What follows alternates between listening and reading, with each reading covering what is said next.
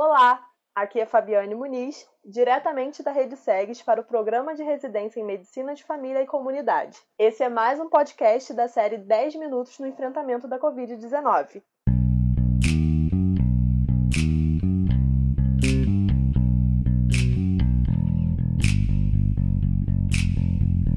E o nosso convidado do dia é Lucas Vega, preceptor do Programa de Residência em Medicina de Família e Comunidade na Clínica da Família Sérgio Nicolau Amin. Olá, Lucas. Olá, tudo bom, Fabiane? Tudo bom. Lucas, como ficou a rotina de trabalho na Clínica da Família Sérgio Nicolau Amin durante o período da pandemia?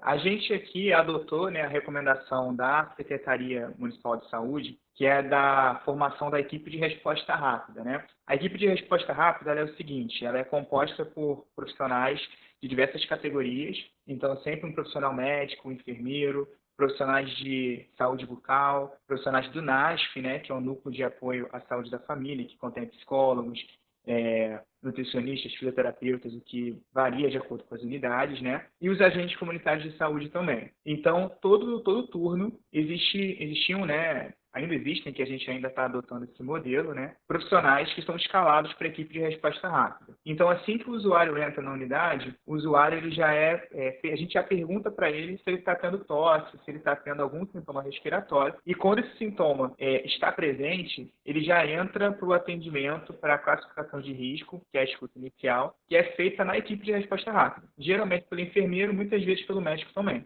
E aí, quando o paciente é, ele é avaliado, né, ele, tem a avaliação dos sinais vitais, e aí depois, quando ele realmente se enquadra numa síndrome gripal, ele passa pela avaliação médica. E aí a gente avalia os sinais vitais né, do paciente, vê se é uma situação que há uma necessidade de encaminhamento, se é uma síndrome respiratória grave, que precisa, por exemplo, de uma ambulância para ser levado para a unidade hospitalar, né, ou não. E aí a gente acaba resolvendo o paciente, né, caso a caso. É, então, por conta da equipe de resposta rápida, a gente teve que remodelar as agendas, de maneira que cada profissional ficasse é, escalado, né, para um turno por semana. Na nossa unidade, como a gente tem nove médicos, né, eu acabei ficando com dois turnos por semana. E a gente também afastou, no, no caso, né, os profissionais que são enfermeiros que eram distantes, é, grupo de risco, também não fizeram parte da equipe de resposta rápida, né? E, e a gente teve que remodelar as, as agendas por conta disso. Além disso, a gente também teve a recomendação de não fazer mais as consultas, atendimentos eletivos, né? Então, a gente priorizou a renovação das receitas dos pacientes que estão bem,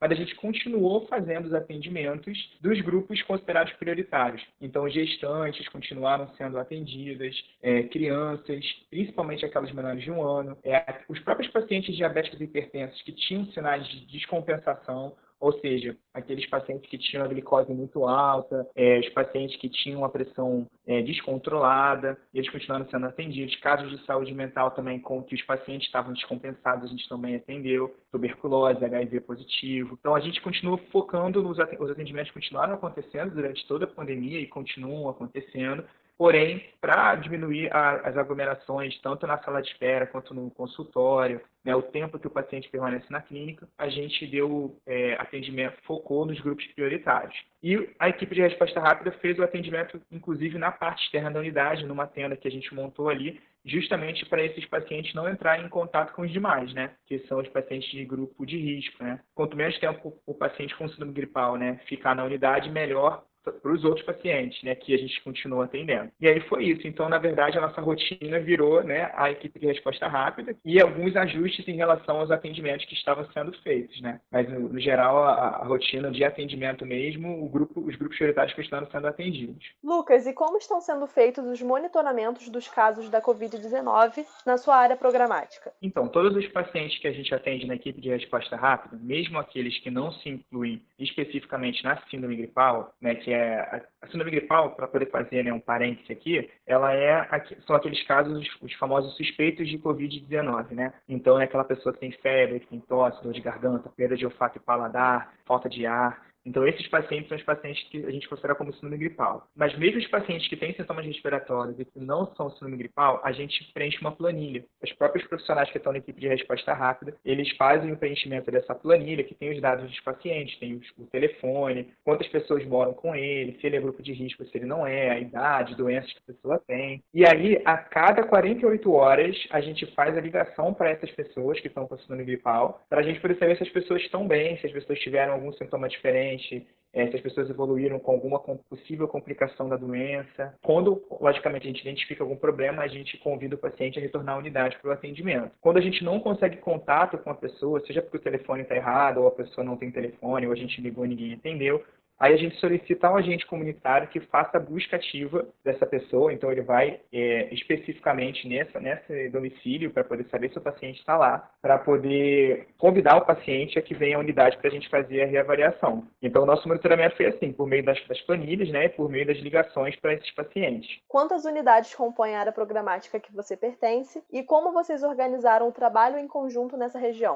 Então, a nossa área programática, né, que é a área 3.2, ela compreende a área da Zona Norte, é, principalmente a região do Mérides e adjacências. Então, a gente tem ali Meia, Linha de Vasconcelos, Engenho Novo, Caxambi, Maria da Graça, Inhaúma, toda essa parte aí está é, tá dentro da área programática 3.2. Na nossa área, a gente tem 10 clínicas da família e 13 centros municipais de saúde, totalizando 23 unidades de atenção básica. Né? E são duas unidades que têm residência na área, a nossa e a clínica da família Bárbara Starfield. Nós, né, é, temos o, atuamos, né, e estamos ainda atuando né, nessa pandemia, é, principalmente dando apoio às outras unidades tanto é, em relação ao atendimento nesses locais, quando há, por exemplo, uma ausência de médico, quanto na questão da organização a equipe de resposta rápida quando as unidades estão com dificuldade de implementar é, a equipe. Então, é, a gente tem que ressaltar né, que é, a gente tem uma rede muito heterogênea aqui na, na P3.2. Então, tem muitas clínicas que têm médicos que são médicos que não têm especialização em saúde da família, né? E tem muitas clínicas que nem têm médico em todas as equipes.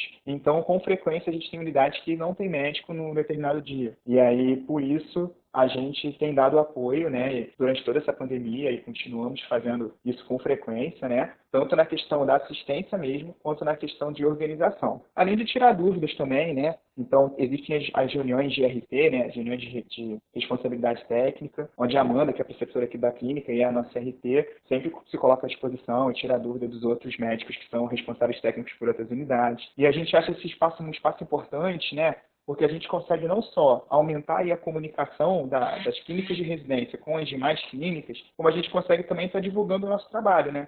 Então, quando a gente vai numa clínica, por exemplo, que está com dificuldade de atendimento médico e vai, vai prestar o um atendimento, vai junto com o residente, faz o um atendimento qualificado, centrado na pessoa. A gente está divulgando também o trabalho da residência para as outras clínicas, o que a gente acha muito importante. Então, eu acho que a pandemia teve esse lado positivo, né? De conseguir juntar a gente e aproximar a nossa relação com as outras unidades. Na clínica da família Sérgio Nicolau Amin, há seis residentes. Durante a pandemia, as aulas no canal teórico continuaram? Sim, com certeza. É, a gente teve que fazer algumas adaptações, né? Então, nossas atividades teóricas, elas têm as aulas, né, que são ministradas é, pelos GTs, pelos grupos de trabalho, que acontece uma vez por semana, e que durante essa pandemia é, a gente organizou um GT específico para a educação à distância, né, o GT-AD, que foi responsável por fazer essas aulas é, à distância, né, por plataformas é, online e tal, que os alunos pudessem manter as atividades funcionando, né, teóricas. E além disso, a gente também escolheu temas que, que fossem temas é, importantes para esse momento, né? da pandemia. E ainda continua existindo esse GT. O que a gente teve que se adaptar também na clínica é, foi com as sessões clínicas, porque a gente também tem sessões clínicas, né? Três horas por semana na clínica, a gente tem um espaço para discussão, tanto sobre atendimento centrado na pessoa, discussão de livros e capítulos na área, quanto para discutir temas clínicos que os residentes vêm, né? E aí a gente teve que fazer uma certa adaptação para que a gente não tivesse aglomeração. Então, para a gente não juntar, por exemplo, 10 pessoas né, numa sala, é, a gente teve que reduzir o número de residentes que que participavam da sessão clínica, é, ou então a gente teve que fazer com o ambiente aberto, ventilado, mas as sessões continuaram acontecendo e as aulas continuaram acontecendo porque a gente entende que esse momento, principalmente, é um momento em que a gente precisa estar perto do residente, ele precisa estar com esse apoio é, também da, do canal teórico, né, das atividades teóricas, para que ele possa continuar se desenvolvendo aí durante a residência. Lucas, agora para finalizar, qual mensagem você deixa para os profissionais que estão na linha de frente do combate à Covid-19?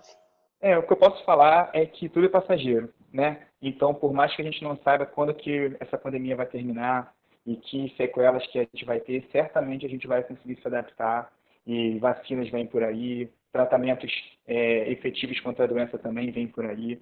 Então, acho importante a gente, nesse momento de fragilidade, né, em que a gente fica com medo também, né, vendo tantos casos acontecendo em profissionais de saúde, a gente fica com medo de acontecer com a gente também. Peço a todo mundo que tenha calma, que essa situação vai passar, esse momento vai melhorar e que é, tão importante quanto isso, a gente nunca menospreze o uso do equipamento de proteção individual e as medidas é, que a gente faz para a prevenção da doença. Então, sempre usar equipamento de proteção individual nos atendimentos, sempre estar lavando a mão com água e sabão após os atendimentos também, porque essas são as maneiras efetivas que a gente tem de se proteger. E quando a gente está protegido e saudável, a gente está conseguindo não só né, estar bem de saúde, quanto também estar tá prestando assistência à população que precisa mais do que nunca da gente ali na linha de frente. Obrigada pela sua participação, Lucas. Nada, eu que agradeço. Muito obrigado também. E para quem está nos ouvindo, não esqueça de nos acompanhar nas redes sociais para ficar por dentro de todo o conteúdo que estamos produzindo. Tchau, tchau.